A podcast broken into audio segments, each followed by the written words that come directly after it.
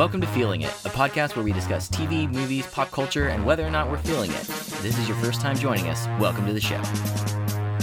And here we go. Come on, walk and talk. Alright, here we go. You guys want to hear something neat? It's showtime! Hold your ears, folks. Here we go. See what you can do now. Take your position. Alright, ladies, buckle up. Let's do this. Hold on to your butts. Seriously? Listen to me very, very carefully. Hey, it's me again. Eat 'em up. Enjoy. We are the Feeling It podcast. What do we say? What's a human? this Oh week God. where you, you have to say what we're talking Okay, about this right. Okay, thank you. Okay. Hello again. Welcome, everybody. We're so glad to have you with us this week. Um, this week, we're going to be talking about uh, what we're feeling, as always, and then a little bit of news, and then moving into our main uh, topic, talking about what piece of pop culture we've come to like more as we've gotten older. Um, so, with respect to that, uh, let's go around and introduce ourselves uh, and give a little bit of background by saying what was the most above PG 13 thing that you saw before you were 13? So R. What shouldn't Rated we R. have seen, but we got to see anyway? Right. Like when you look back, you're like, it's shocking that I was able to see that as a child. Sure. Like, it doesn't have to be, it could have been just PG 13, but in retrospect, Okay. surprising. Definitely inappropriate. Yeah. Uh, well, I'm Sandra Omstutz. I'm a social media manager in Nashville, Tennessee. And when I was very young, like before kindergarten, I was raised, not raised, I was like, I got to stay at my grandmother's house while my parents worked. And she uh, just left me to myself with a bunch of VHSs. Uh, mostly were rom coms. So I definitely saw Pretty Woman at a very young age. oh, man. Which has skewed your entire view of your life. Absolutely. that seems like it's not that hard, like intense until you actually think about it. I mean, there is an attempted rape scene in it, so it's Right. it's yeah. Not great for a child. nope. Yeah.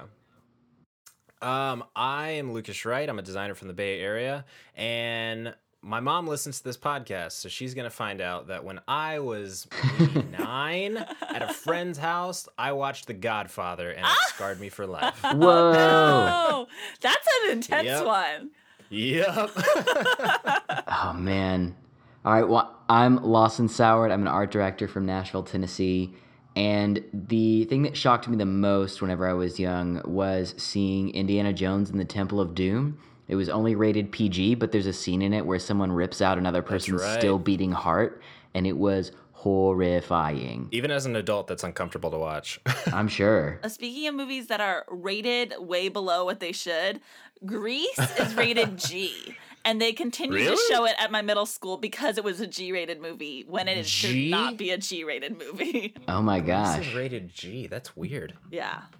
You know, considering the whole teen pregnancy scare aspect of I it. I know, right? Oh man. All right. Well, uh, let's move into what we're feeling this week. Uh, Sandra, do you want to start us off? Sure. So I am feeling a new TV series that you can find on Amazon Prime called Fleabag.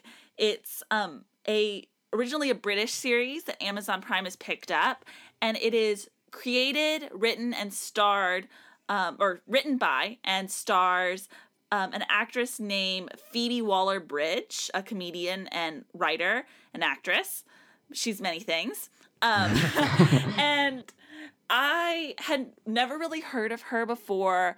I had just heard about this dark um, comedy that was coming this fall called Fleabag, and I, ha- I was very intrigued by it. And I fell in love with this show.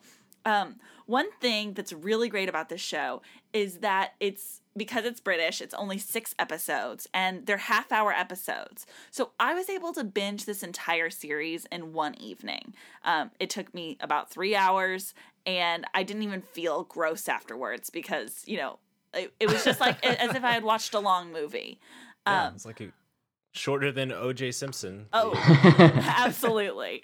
So, um, that is one thing that I can why one reason why I would highly recommend it to people is because it's so easy to consume. You don't have to like clear out a week of TV watching to get this show down. Um, but the main reason that I would recommend it is because it is such a funny and dark, but not in a depressing way, um, story. It focuses on this young woman who has a very um, blunt sense of humor. She talks about sex very frankly and sometimes very grossly, but in a way that I really appreciate. And this show explores her relationships with her friends and family members. And um, she has a sister that is equally as like dark as she is but in a completely different way she has an evil stepmother that causes so much great tension in like a very sweet packaging and most importantly this show really explores what grief and guilt looks like in someone um the main character has like lost a loved one and it shows how the gr- that kind of grief permeates all your other aspects of life, whether it be dating or career troubles or family troubles. Um, I was so charmed by this show, and it's a show that um, is not charming because it's sweet. It's charming because of how tart it is. If you're a fan of You're the Worst, I would. You will definitely love this show. Yeah, Lucas. So you saw. Well, that's this. all What- you had to say. What, Yeah. I'm what were sold some now. of your reactions to it? Yeah, it, it reminds me a lot of You're the Worst, if you've seen that. I, I don't think it's as funny as You're the Worst, as in the classic, you know, set up jokes. Um, but I think it's just as moving and sometimes even even more I guess heart wrenching than, than you're the worst. Um, but I, f- for me, it's all just the character building and the character, um, I guess interactions between these these people are amazing. Olivia Colman plays the the uh, the stepmom who you're talking about, Right. and she's she's phenomenal throughout this. Uh, She's so good at this. Yeah, Um, you know, you're the worst is so much fun because sometimes the characters in it feel uh, like kind of wacky, you know, like you you Mhm. sometimes struggle to be like no one would be that awful, you know? right, And- exactly. On this It'd have to be the worst. right. On this show, these people are awful in ways that I bel are so believable. Um, it feels like a very honest look at terrible people. Um, and that honesty is really, really refreshing. I Another thing, I was, Go I was gonna say I normally don't like those types of shows where Sure. people are like normally honest or normally mean. Like when Right. Like terrible the Worst- people. in the in the word in you're the worst. They're so they're just characters. And you can tell they're just characters of these people who are like it's something no one would ever say in real life, and it's hilarious. Whereas in this, it is real things that people would actually say, um, and you can see more of I think the self-destructive nature of these people than in You're the Worst. yeah, Interesting. I, I would, I definitely agree. And Lucas, you know, you said how you don't normally like those shows. I don't think I do either. I'm not a big fan of anti-heroes, but Yeah, I feel like they're showing bad behavior on a small scale. You know, this Mhm. isn't Breaking Bad where people are dying because they're being the worst to each other. yeah, This is, you know, a, a stepmother saying something so biting to to Mhm. like her stepdaughter and Yeah. that feels so like raw and hurtful but at the Mhm. same time you know no one's like slitting each other's throats it's it's Right. hurtful in the ways that you recognize at your family Mm-hmm. dinners Yeah, for me, I also have a lot of I also have a hard time with main characters who themselves are self-destructive and just don't just don't have their shit together. Yeah, Um, that's and what frustrates me so much about Silicon Valley. I'm like, are you ever gonna make it, man? right, Like- right.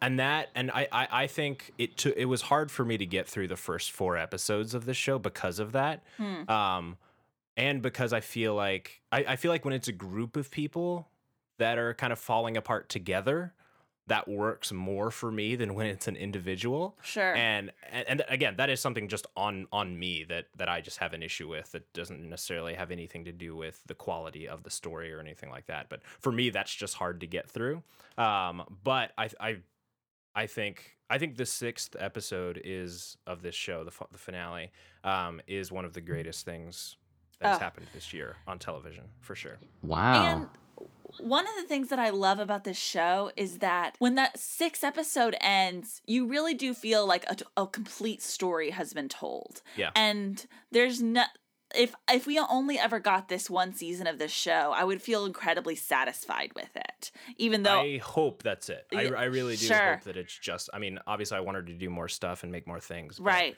It just because it is such a complete story, I kind of want that to be just the end. Yeah. Guys, this is one of the most convincing cases you've ever made for a show. Oh, I just want you to know. Six episodes. It's short. It's great. And you do? It's, it's British. Yeah, I I know. It's just baseball, like, but Lawson, I can I'm can guarantee you Lindsay would like this show. it's um, oh, true. awesome. Yeah. Yeah, it's not from everything you said. I think she'd love it too. Mm-hmm. Yeah. I do want to point out my favorite episode of this season was episode 4. Um, of course, it was. um I it it- episode 4 has what is a not subtle at all metaphor for the way men and women are like taught to handle their emotions mm-hmm. and and like Wait, said, those are different? Oh. and it's like I said, it's a very blatant metaphor, Mhm. but I ge- but it also made me feel so much and I thought it was so funny the way it was handled. Um I think episode 4 is like a big turning point for the show. Um Agreed. where That's- it becomes that's when I first much started to- yeah. yeah, that's definitely when I first started to actually get into it and feel like I could Right. enjoy it. Which out of six episodes, it feels weird, but it definitely takes it takes the first three to set up this story and to go through kind of all of this. So I don't, I don't, I, I don't wish I had skipped the first three at all. So Right. I also want to point out that this show has um, a storytelling device where the main character is uh, will sometimes speak directly to the audience. She'll look into the camera and um, comment on what's happening as and talking directly into the audience. Or sometimes she doesn't even say anything. She just gives the audience kind of a look directly into the camera that It's Like a from The Jim, yeah. most of the time, yeah, Right. is Um, ninety nine percent of it. it's kind of a little bit of a mixture of Jim from The Office meets like um House of Cards, where you know they're telling Yep. stories directly to the camera, and I I want to warn people about that because I think if you start this show and that device just starts happening, it can be kind of off putting if you don't know that it's Mhm. coming, and Yeah. I want to say that this is one of my favorite aspects of the show. I think she nails some amazing things that made me laugh so incredibly hard by with just Yeah. facial expressions to the camera. Um, Yep. Yeah. So definitely. I- Another another production thing that it does is I think it utilizes flashbacks in the best way I've ever seen. sure. Um, I feel like a lot of flashbacks in movies and TV shows end up being a scene in itself, where a lot of times her flashbacks are like two seconds long, Mm-hmm. one second, just just to give you a context of what she's thinking, or you know, and and not flashbacks to anything we've seen before. Sometimes just just a little glimpse Right. to tell you where where her mind's at, Just which to- is just beautiful. or just a character moment. You know, it's, yeah, absolutely. yeah. yeah. Yeah, I like I said, this show is getting compared to um girls a lot, which I Mhm. understand why. It's about a 20-something woman who is frank about sex and um and kind of like not someone that you admire. and Right. uh but I would say that this show is um has a much more singular voice and it's much more heartbreaking in a way that like I said, I keep saying how dark and and emotional and heartbreaking this show is. I didn't leave this show depressed in the slightest. When I no. finished watching it, I felt so I just thought it was so funny and lovely. Um so don't go in don't put this off thinking like, "Ugh, I can't handle another show about an awful people like not making it work." Trust me, you'll want to tune into this one. So exciting. Yeah. All right. So That was an excellent pick. Thank you so much, Sandra. Um, Lucas, is your pick also Fleabag, or what? Did you have something different? no, yeah. Uh, my pick is is uh the new HBO TV show Westworld. Um, the pilot premiered this week. So have you have you guys heard about Westworld at all? The press for it sounded amazing. I mean, all the people who are involved in it are incredible. It just, I, It is yeah. the most it is the biggest cast of amazing people that I have seen. HBO put so much money behind this show. The it's based off of a 1973, 74 movie by Michael Crichton. Um which is ba- it's basically the setup is in the near future um, they build basically Jurassic Park, but it's the old west. And instead of dinosaurs, it's robots. Robots that look like humans. Robots that look like humans. You I got love every Michael Crichton premise. I love Jurassic Yeah. Park. I love Timeline. I love this. I'm into Yeah. it. Yeah, so that's that's that's the premise, and so it's really this is it. HBO wants it to be the new Game of Thrones. They're they're trying so hard to make the new Game of Thrones, and I think it, I, I think it could be, but I think it's gonna take it some time. It starts it off. Uh, so Game of Thrones. I'm gonna talk a lot about Game of Thrones here in comparison, but Game of Thrones is a huge sprawling show that has so many characters and is just intense. But it started off in season one with two locations and maybe five main characters. Uh, and Westworld just jumps you right in, just introduces you to everybody, introduces you to all the locations. Um, and if you can keep up and if you like that sort of thing, you'll stick with it and I think you'll love it. Um, but if that's not really your cup of tea, then good luck. Uh, I think it also has some issues with just the way I'm kind of the same thing as Game of Thrones, but just the way it portrays its female characters, the way it portrays sex and violence, um, isn't great. I think it. I think a lot of people have said it's gonna be the show is gonna be a commentary on its how it portrays women and sex and violence, and I think it could be, but it just hasn't really shown that yet. It's a lot of it's a lot of gratuitous stuff that isn't really needed and portrays people in kind of a bad light. Uh, but we'll we'll see where it goes. Yeah, Lindsay and I, anytime something like that is happening on uh, when we're watching HBO Go, we'll look at each other and be like, "Oh wait, what network is this on again?" Yeah, Just like yeah. because all that feels like is someone being like, "Oh, we're on HBO. We should do the boobs." Exactly. It's kind yeah, it's one of those things that HBO loves to do is like, "Hey, this is our network. We don't we don't censor anything, so do whatever you want." So, Just go um, for it. But but I think it also there are times where it does use nudity and violence in a very intentional way to portray. I mean, most of the characters are robots. Um, and they do a fantastic job of acting like people, obviously, Or Uh, acting like but- robots. Or acting like robots. They did. They Ooh. the Which yeah, side of the the- fourth wall are you on? they did a great job of making these people obviously lifelike, but also there are some tweaks that they've done with some special effects with their movements and their um, their vocals to make it to make it really interesting. I'm not going to spoil anything, but um, it's an interesting look, and it's it's the sh- it's show run by Jonathan Nolan and his wife. Um, what is her name? Lisa Joy. That's it. Um, so it's got the Nolan family. It's produced by J.J. Abrams. So lots of lots of big money behind it. So I also watched this, Lucas, and hmm I am I was so excited for it going in because the concept of like artificial intelligence I think is so fascinating, especially in fiction. I love Mhm. exploring stories where humans create consciousness and have to reckon with that and the way we treat our creations. Um and so I I love the idea of this.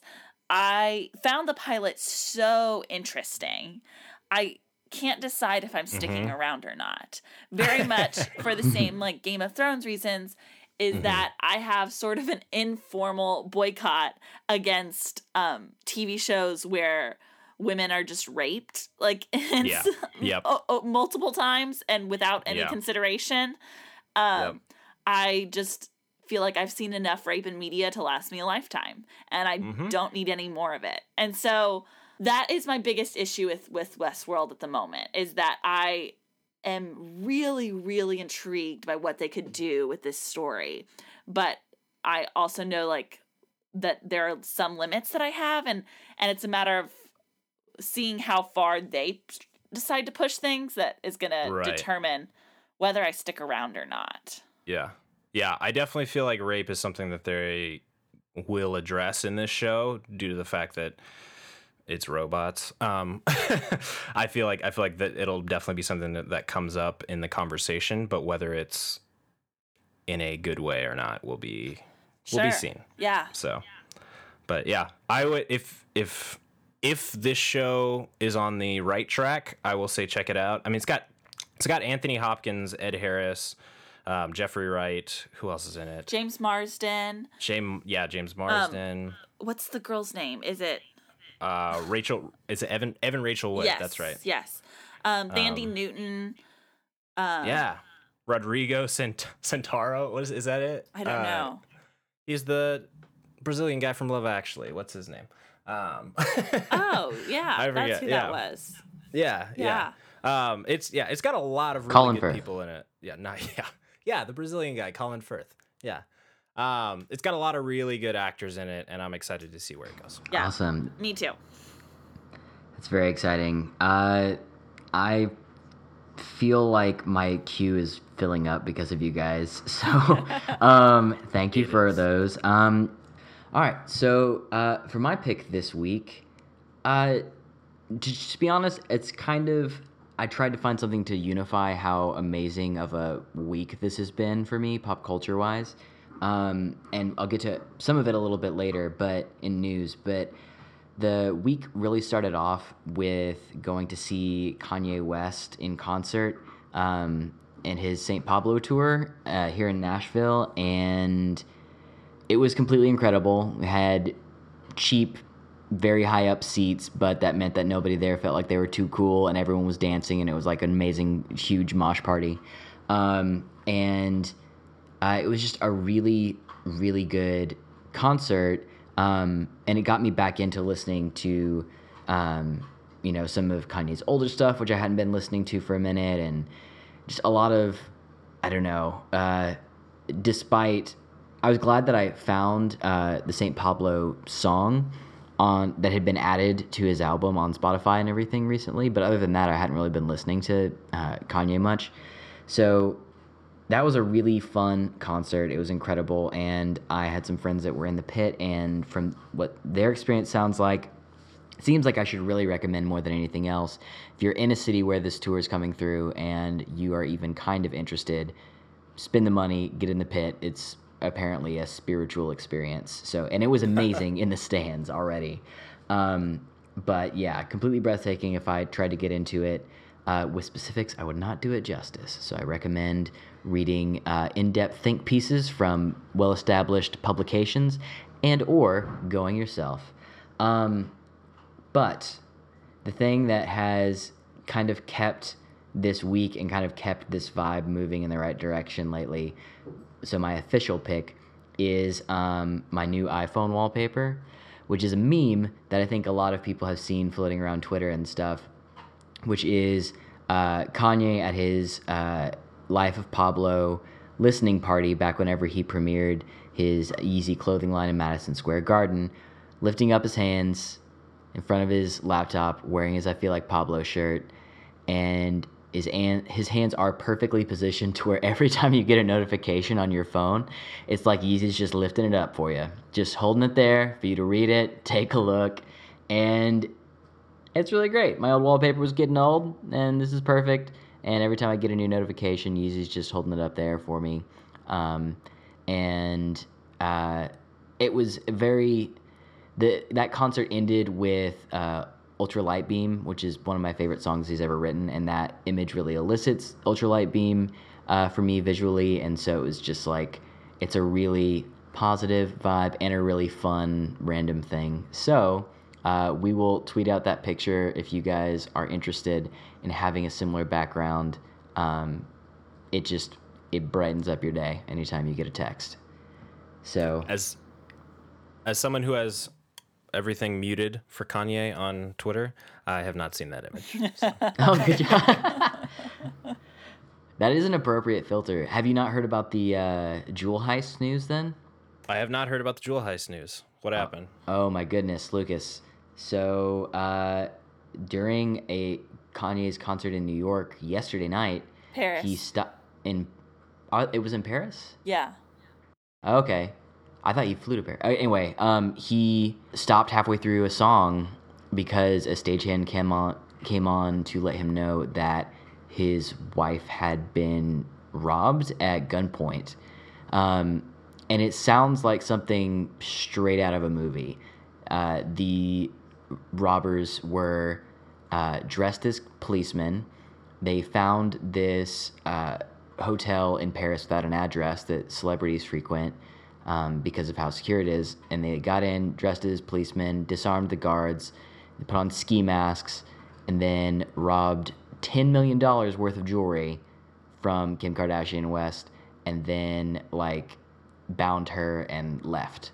And so she's totally fine physically, but of course mentally and emotionally like a wreck. And as soon as Kanye heard that like even a little bit of some, he, I don't know exactly what he heard, but he just like stopped halfway through a set and was like, "I got to go, family emergency," and cut his set like 45 minutes short um, to go straight to be with her. So it was just like, man, for how uh, much you can get in your own way sometimes, I'm really glad you have that priority straight. And it's just like, it's crazy that a Parisian jewel heist actually happened. Like it didn't seem all the headlines seemed completely fake. But anyway, that is what you missed on my Twitter. filters all worked. Wow, jeez. Yeah, isn't that crazy? that is insane.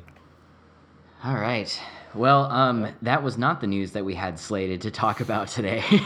um, that's just a little bonus. But um, the news that we wanted to at least touch on was um, Sandra and I, along with several other of our friends, uh, were in attendance at Beyonce's Formation World Tour event uh, last night, filling up Nissan Stadium, where the Tennessee Titans usually play here in Nashville.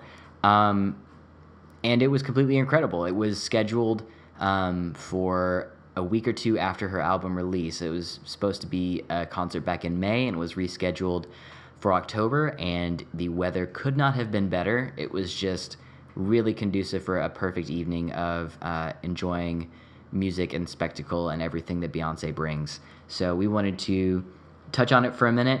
And uh, Sandra, if you want to start it off.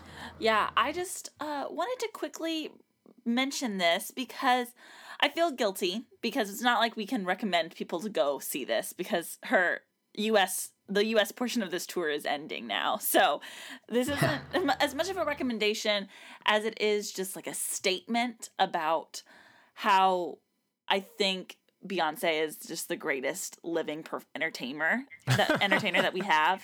Um, I can't imagine ever seeing a live performance that is that big and full of like precision and talent. Sh- uh, there's nothing more that I enjoy than spectacle, and Beyonce is just the most purposeful, meaningful spectacle.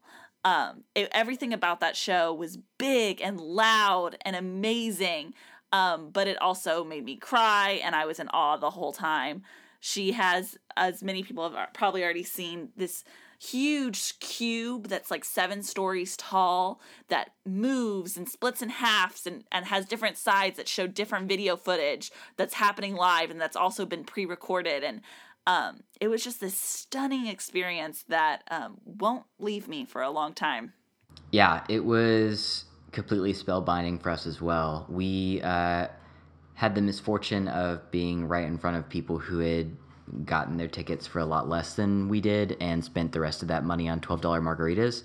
So all the drunk people behind us were talking through uh, every one of Beyonce's most heartfelt ballads, which was very hard.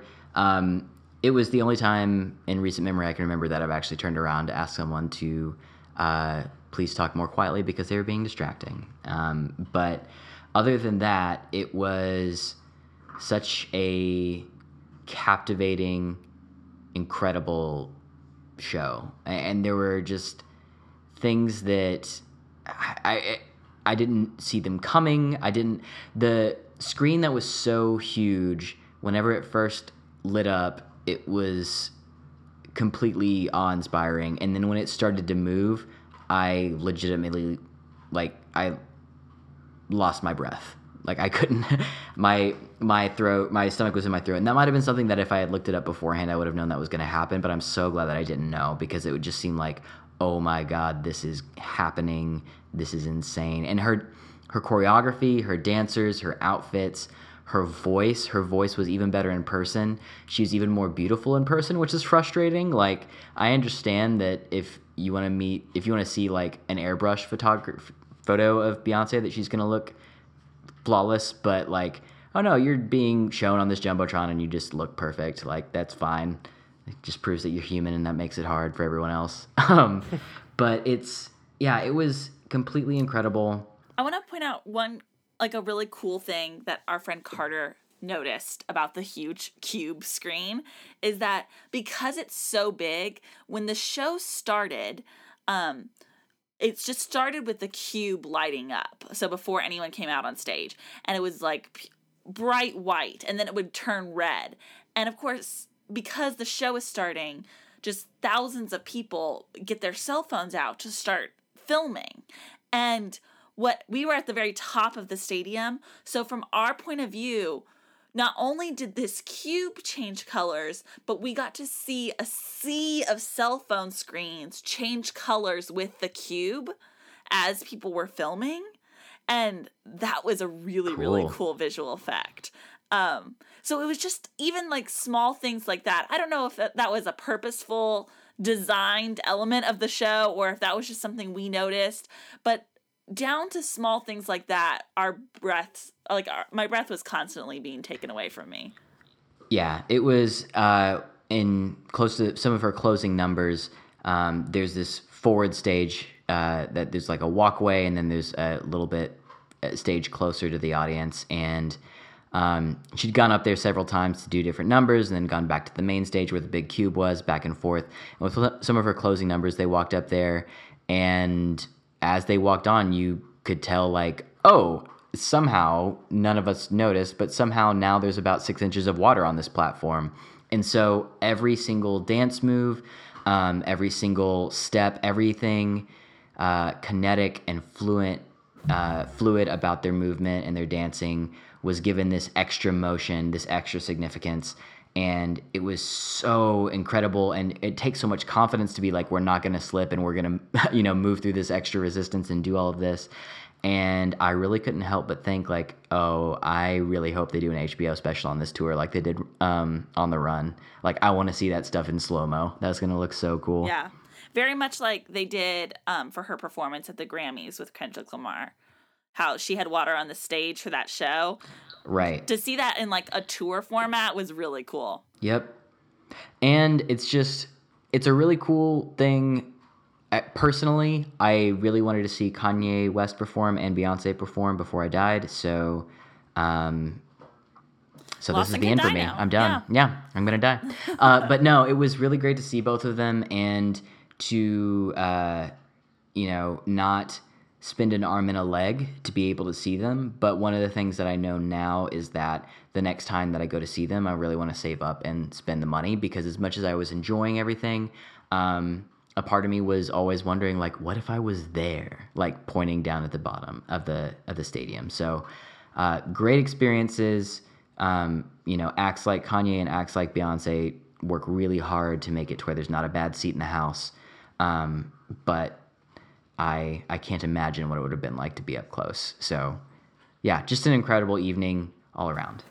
Well, as hard as I try to not make fun of the things that you guys like, I'm not gonna make fun of the things that you guys like. Oh. Moving on. Thanks, Oh, Lucas. psych.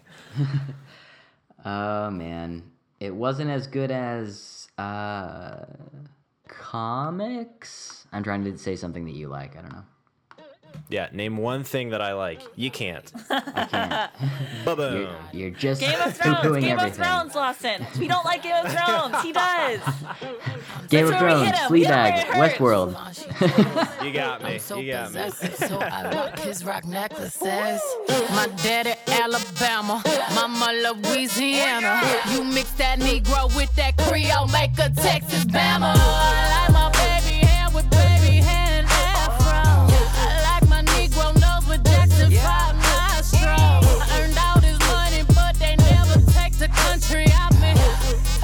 Hot Sauce in my bag, swag. I see it, I want it. I stunt yellow on it. I dream it. I And we could talk all night about Beyonce and still not do it justice, and uh, just incite more of Lucas's contrarian urge. So rather than that, we'll move into our main topic for tonight, uh, which is what piece of pop culture uh, you've come to like more as you've gotten older. Um, so there are a couple different ways that this question could be interpreted. I'm interested to hear how you guys took it. Sandra, do you want to start off? Sure. This was a really hard question for me to answer, actually. I kept, I was coming up with blanks when I was trying to figure out what it would be. I would had an easier time answering the reverse, which is there are plenty of movies that I have shed or like different pieces of entertainment that as I've gotten older I've been like, "Oy, I'm over male dominated storytelling. I'm over like this sexist movie, you know. So it was hard to find something that I've liked as I've gotten ol- more as I've gotten older. The one example that did has always come to mind is um the movie The Family Stone. I it being a rom-com, I popped it in because I was like this is my genre. I'm going to love it. I think I watched it in high school, um maybe first year of college, I'm not quite sure. And I didn't like that movie very much when I saw it. And it's for very sad and embarrassing reasons. I was a very conservative Christian growing up, and I was also kind of like a square, like a, like an awful nerd. And so in that movie, there's a gay couple as part of the family that's featured in the film, and there's also family members that like enjoy marijuana in the film. And both of those things just left me with such a distaste. And so I watched that movie in high school and was just like, ugh, this is not what I expected when I wanted to pop in a nice Christmas rom com. You had the word family in the title. How dare you? right. So I was just very disappointed with it. And then I revisited it, it again after college and fell in love with that movie. I love, love The Family Stone. It's my favorite Christmas movie. I Wow. watch it every single year at Christmas. I cry every single time. I think the characters are so funny and I love how close this family is with each other and how awful they are to this new person that's um it, it, it's something that I didn't enjoy when I first watched it. I was like, "Look, they're being mean to my protagonist," and and now I understand about how they are being awful to her, and they but they you know correct their ways, and it becomes this very heartwarming family tale that I highly highly recommend to everyone. So that's my biggest example of that. Yeah, I think that brings up a really good kind of whole. Uh, Oh, sorry. I Uh, just want to say that uh, obviously all of the marijuana and gay couples are totally okay by me now. I've grown up. yeah, I mean that's what I was getting at. There's this whole area of movies like this where you have a certain worldview whenever you're younger that uh, um, hopefully expands as you grow older and makes movies that seemed completely distasteful earlier a lot more palatable and you can get past things and be able to see the good story that's within it. I mean sometimes movies that have things that you are you object to as a uh, square still just aren't good movies. But um, there's a lot of movies that you can miss out on. I remember um, seeing V for Vendetta when I was younger, and that being one of the first movies where it kind of it showed a very positive portrayal of a gay couple, of a lesbian couple, and it was really challenging to me whenever I was in this very uh, narrow uh, realm of conservatism in the early 2000s, and I was like, "What?" But that doesn't. And yeah, and it became one of my favorite movies, and still is one of my favorite movies. And now it's just like such a beautiful part of such a great movie. But um, and very sad in that context. Sorry, I didn't mean to do that, Lucas. Um, did you have uh, anything that uh, came to your mind immediately? Um, not immediately. That I was kind of like Sandra, I just wanted to kind of go over like and try to figure out exactly how I wanted to think about this question. But um, at first, I thought about like children's movies and like what exactly what ch- what children's movie has aged the worst or aged the best or has a completely different view on you know something that I that I thought about when I was younger. But I I, I honestly kept coming back to. Uh, 500 Days of Summer, and this is by no means an old movie at all, but it's one that I had a completely different perspective on than when I I I now have a completely different perspective on than when I watched it the first time. Yes. But uh, for those of you who haven't seen it, it's a movie about Summer, a woman who doesn't believe in true love, and Tom, a man who falls in love with her. Um, and this is a movie that completely plays on our expectations, even though we're told right from the beginning that it's not a love story. It plays right into our expectations of how a romantic comedy should go. We get their conversations at the beginning of why she doesn't believe in love, and we're completely on Tom's side, is um, and ready to watch him try to win her over. Uh, and when they eventually break up, it we feel betrayed, kind of like Tom. And even though Summer stated her feelings and expectations right from the start, uh, we still have that kind of anger, or at least I. I'm saying we as if everybody felt this way. I have no idea if everybody felt this way or not, but me and everyone I knew who watched this movie originally, Lucas, as a male in your same demographic, whenever that movie came out, that is how I felt too. yeah, I will admit. And yeah, and um, I think when I first saw this movie, I felt as if Tom had been betrayed and that Summer was heartless, and especially when it turns out that at the end of the movie. By the way, I'm 100% spoiling this movie for anybody who has not seen it. But uh, I felt like it it was super heartless, and when when she, when it turns out that she does fall in love at the end, and we find out that Tom it just wasn't that Tom was actually right in that true love is real. It's just not the not the two of them. and I was crushed. Um, and eventually, I watched this movie right when it came out. Um, and I've watched it a couple times since then. But it it took me a couple times watching it to realize, oh, Tom is the idiot. Tom is Yeah. To- Tom is technically the bad guy in this movie, even though he's the main character. He's the guy who, you know, in this relationship kind of forced his expectations on her um, and came out of it hurt, yet willing to jump right back in and do the same thing at the end. So. Yeah, so Lucas, how did you feel about that ending versus the first time you watched it versus now? Like, what did you think that ending meant when the first Yeah, time so and the- now? Yeah, so at, at the end, he meets another girl, Autumn. He he's fine. He kind of moves on and is finally over her and meets Autumn. And when when I first met it or watched the movie, I saw it as, okay, this is the one. he's done it. yeah. He's found it. Yeah, kind of. Yeah, and and now I see it as he's willing to jump back in and do the exact same thing he he just did. right. That like, yeah, I, I I'm exactly the same way. The first time I saw it, I thought like, oh, he's still hopeful for love. Like he's this isn't Right. gonna tear him down. Right. This heartbreak.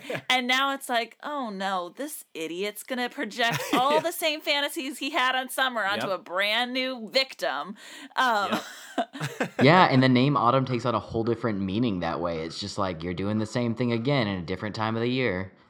yeah. So Like whereas before it was like moving on into a, a new th- yeah, it's that movie was it's such a, a a growing up piece like the perspective that you take in seeing that film because mm-hmm. he didn't respect he didn't listen to her or respect her or any of these things that would be like yeah you're an adult we're both adults you stated your intentions plainly and rather than respect those and hear those i decided to ignore them and project everything. And then be upset whenever you do something other than what you explicitly told me you were going to do so yeah it's it's incredible i totally resonate with that How about you?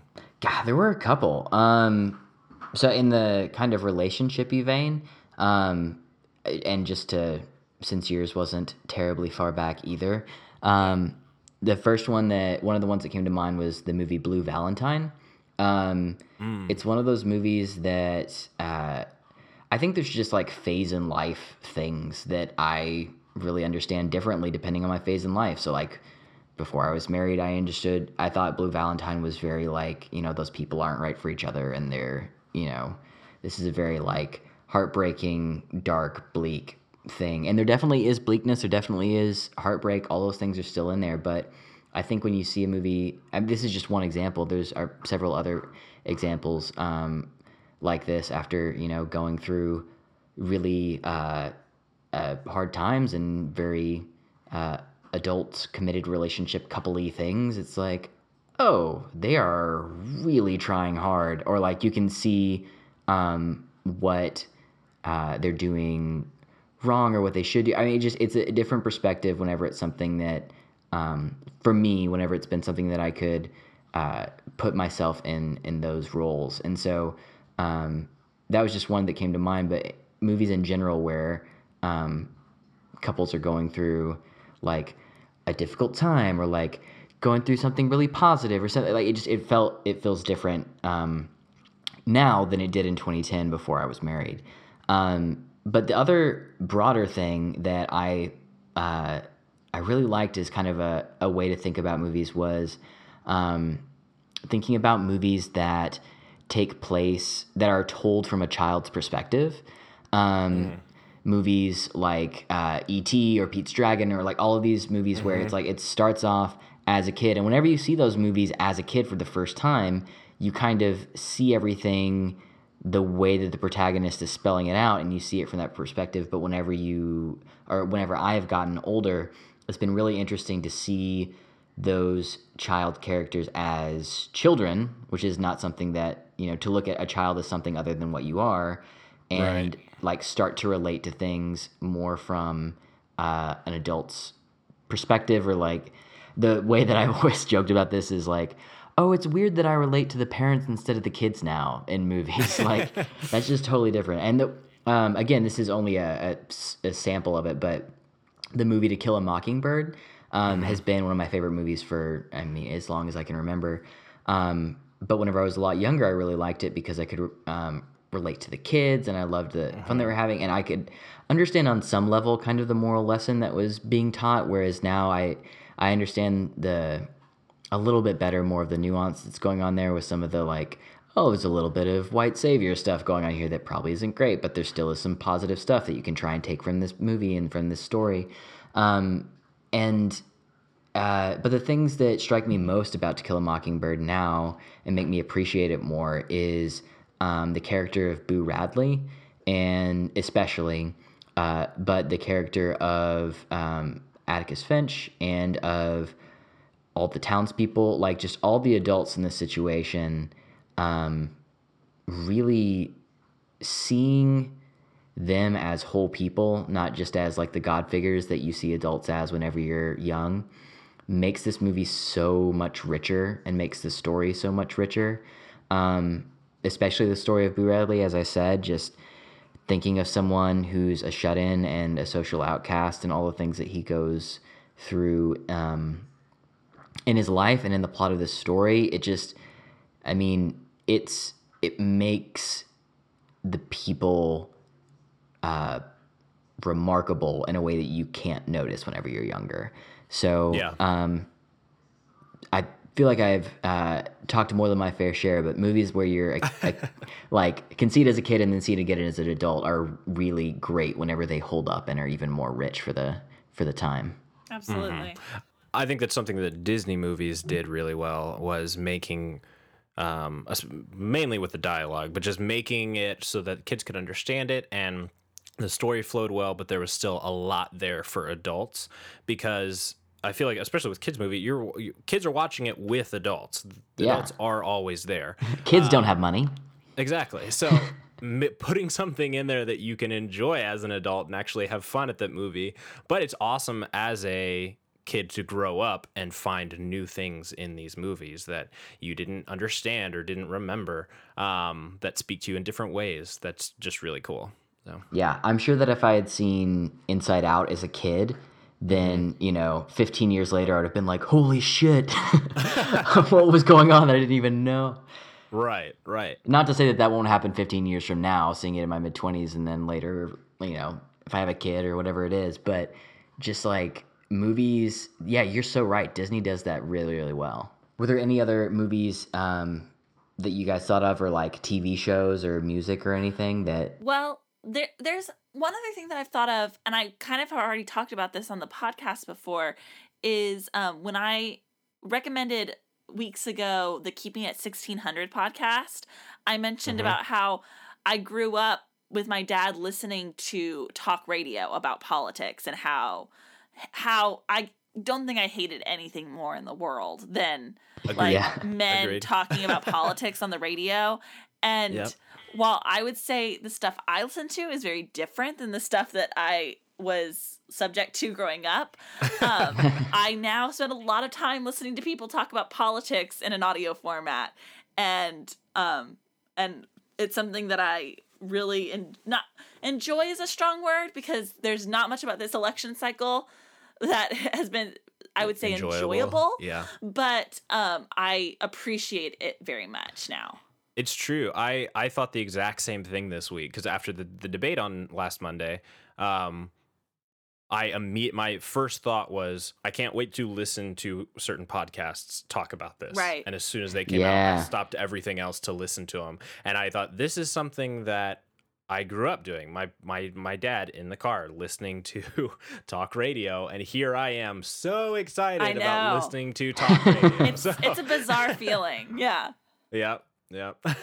Yeah, I oh man. I definitely made like as a kid, you know, you make those promises to yourself when I'm a parent. Yep. I'm never going to make my kids or I'm never going to. And that was like number 1 at the top of the list. It was like when I grow up, I'm never going to have to listen to talk radio ever again. oh, how far we've fallen. yeah. That's the Or thing. How far we've climbed. How, yeah, That exactly. too, I that mean, too. yeah. When you a lot of times I'm like, oh man, what would my 12 year old self think of me now? And like, in some ways, I'd be disappointed, but like, in some ways, you want to disappoint a 12 year old. Like, That's the tagline It's for our podcast or not. In some ways, Disappointing. you want to disappoint a 12-year-old.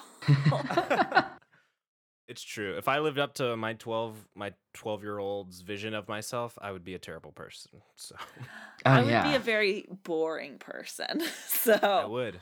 I'd have a terrible life. I would have false teeth after eating nothing but Lucky Charms and never brushing my teeth before bed. There you go. So, there you go. what we've learned is your parents are right. Do everything your parents say. Just kidding. Definitely don't. no. Definitely don't. Otherwise, you don't get to see The Godfather with your, when you're nine. And That's- Boom, Then what are you gonna? All right. so- Well, now that we have our byline, I think it's uh, time for us to wrap it up. Um, thank you guys so much for listening to another episode. We are so glad to have you. Um, tell your friends. We'd love to have more people uh, listening and at part of the conversation. If you would like to be a part of the conversation, please feel free to follow us or tweet us at Feeling It Pod. Let us know Um, what shows or movies or pieces of entertainment you've liked more when you've gotten old as you've gotten older. We love to hear people's answers to these kind of conversation questions. Yeah, absolutely. What are some things that we should revisit? Um, and if you would, leave us a review on iTunes. That helps us get more visibility. We would appreciate that very, very much. Um, and beyond that, we are all friendly people and love to talk to people on the interwebs. So, uh, I mean, except Lucas. So, if you, no, I'm kidding. no, uh, we would, uh, any of us would love to hear from you, um, or you know, uh, to have you follow us if you're interested in um, what our takes are on current pop culture things or other things in general. So, Sandra, where can people find more of you on the internet? You can find me on pretty much all social platforms at Sandra Amstutz. My last name is spelled A M S T U T Z. But definitely go follow me on Instagram because I'm really having fun with the stories feature. You can see if you follow me, nope, it'll be expired. Never mind. That's the that's how her social media goes nowadays. But you should go follow me so you don't miss out on things that will eventually expire. And I am Lucas Wright. I hate social media, but you can find me on all of the social media at Lucas and He's stuff. I'll be lying. He loves Twitter. Don't let him tell you otherwise. I do love Twitter, and I would say I'm okay at Instagram until they changed everything. I sound like an 80 year old man right now. Really but Twitter and Instagram, those are my go tos. I'll probably be talking about Luke Cage this week because that is what I am watching now. Oh, I'm so excited to watch that. Well, my name is Lawson. You can find me at Lawson West on uh, Twitter and the Instagrams. Um, that's it, guys. Thank you so much. Adios. Bye. Thank you. Goodbye now. Goodbye. Go away. I'll see you soon, okay? That's it. Go home. Yep. Moving along, Padre. Goodbye, old friend. That's it. That's our show for tonight, people.